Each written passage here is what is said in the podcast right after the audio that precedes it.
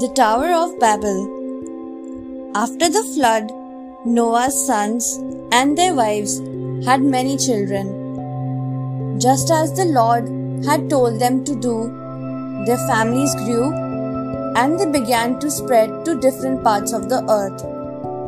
Now, there was a great number of Noah's descendants, and all of them were speaking the same language. As they moved eastward, they found a fertile plain in Babylon and settled there. Now, they did not want to roam place to place. So, they decided to make a city for themselves to live in.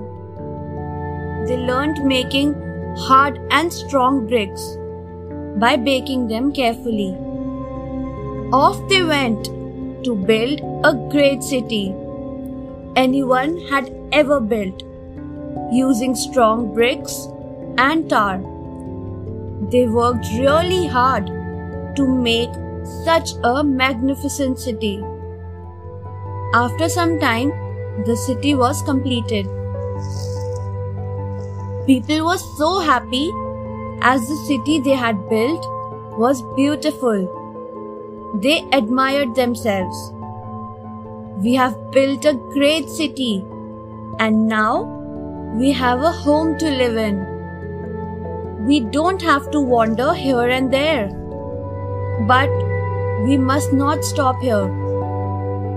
Come, let us build ourselves a tower whose top will reach into the heavens so that we may make for ourselves a name in the world for building the biggest and best tower ever, said the people with great pride. The people decided that the tower would be so high that people could see it from miles away. They wanted to make something that would draw people from far away places to see and admire it. Actually, they wanted everyone to know how great they were. So, they set about working right away. Together, people began making the bricks and baking them to make them so hard and strong in order to build the tower. Brick upon brick, higher and higher, they were building the tower. Bragging and boasting about their work, they continued building the tower for some time.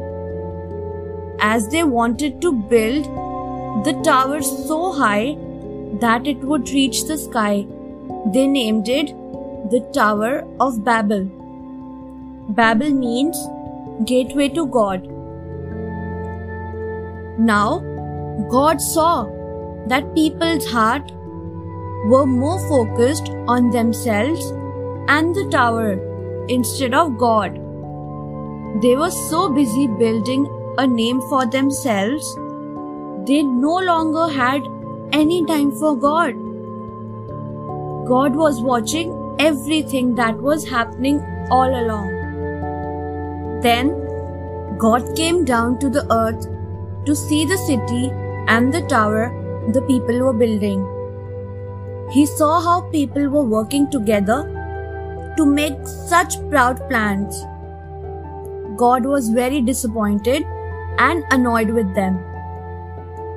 I see. The people think that together they can do anything because they all speak the same language, wondered God. But this isn't right. They have already begun to turn away from me, and soon there won't be anything good left. All they'll do is sin. Every great thing they do, they will think that they're even greater, and there will be no end to the trouble that will bring about. I will have to put a stop to this right now, God observed. Let us mix up their language to confuse them, so they will not understand one another. And right then, God mixed up their language. And people began to confuse as they started calling things by different names. People wondered that one minute ago they could understand one another perfectly, and the very next minute they couldn't understand a single word of what the other person was saying. Now, whatever they were saying was making no sense. It all sounded like a bunch of babbling. This was the reason why the city was now called Babel. Now, the people realized that they couldn't get any work done. They weren't getting along so well anymore. So, they stopped building the tower, and all the people who spoke one new language got together and moved to a new place.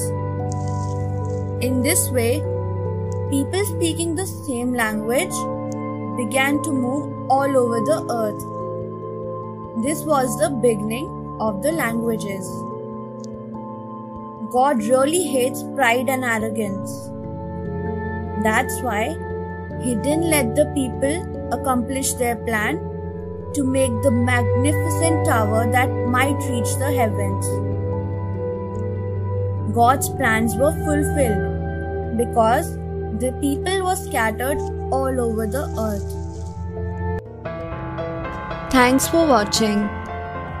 Do like, share, subscribe to Sahil Book House.